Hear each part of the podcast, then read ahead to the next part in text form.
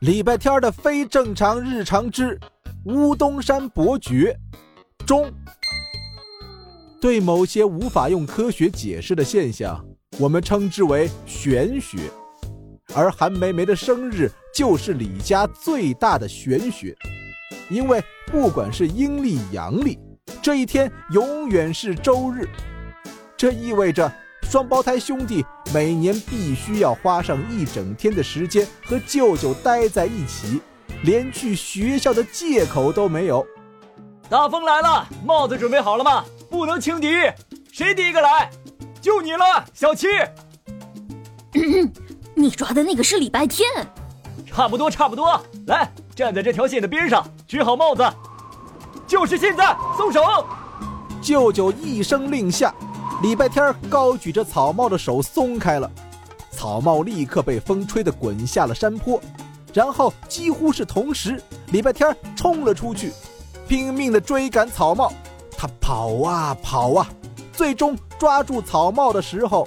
已经超过作为终点的大树好几米远了，真遗憾，还差一点点你就跑赢风了。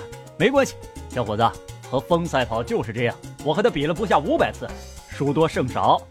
接下来，小七，李小七不情不愿地站在起点线上，和他哥哥一样，举着草帽，在风吹来时松开手，然后飞奔出去。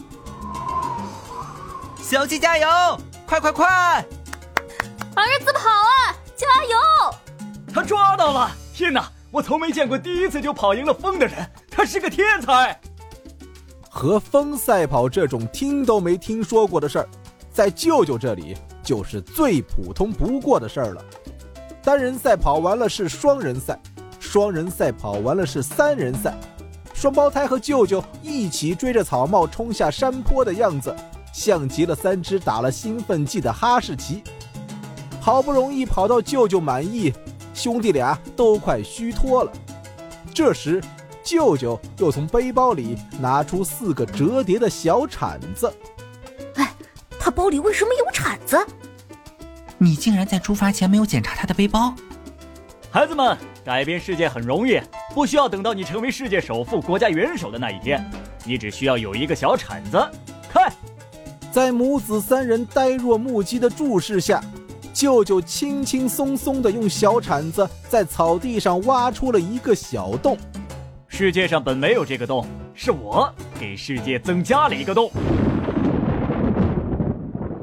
对于人类来说，这个洞无关紧要，但是对于蚂蚁、瓢虫这些小昆虫来说就不一样了。这里多了一个天坑，彻底改变了它们的生存环境。下雨的时候，它会变成一个湖泊。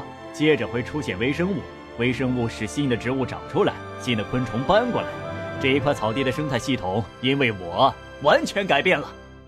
在这样激昂的演讲面前，韩梅梅跃跃欲试，双胞胎露出了尴尬而不失礼貌的微笑，而这片草地的原住民就不那么高兴了。一只蚂蚁站在突然多出来的天坑面前，气到发抖。我谢谢你，我替我全家谢谢你。我出去散个步回来，你就把我回家的路给铲了。礼拜天赶紧拿小铲子铲起一把土，堆在那个洞里，填平了那条路。蚂蚁骂骂咧咧的走了过去。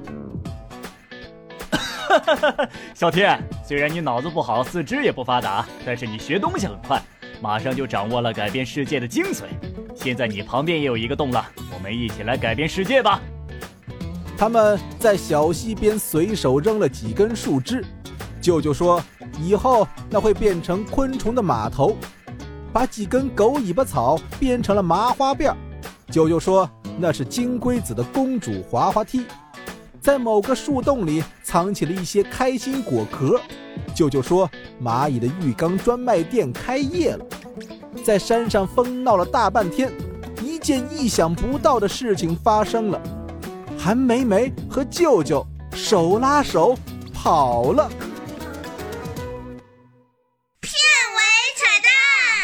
我是汪程程。礼拜天的非正常日常的正常打开方式太难念了。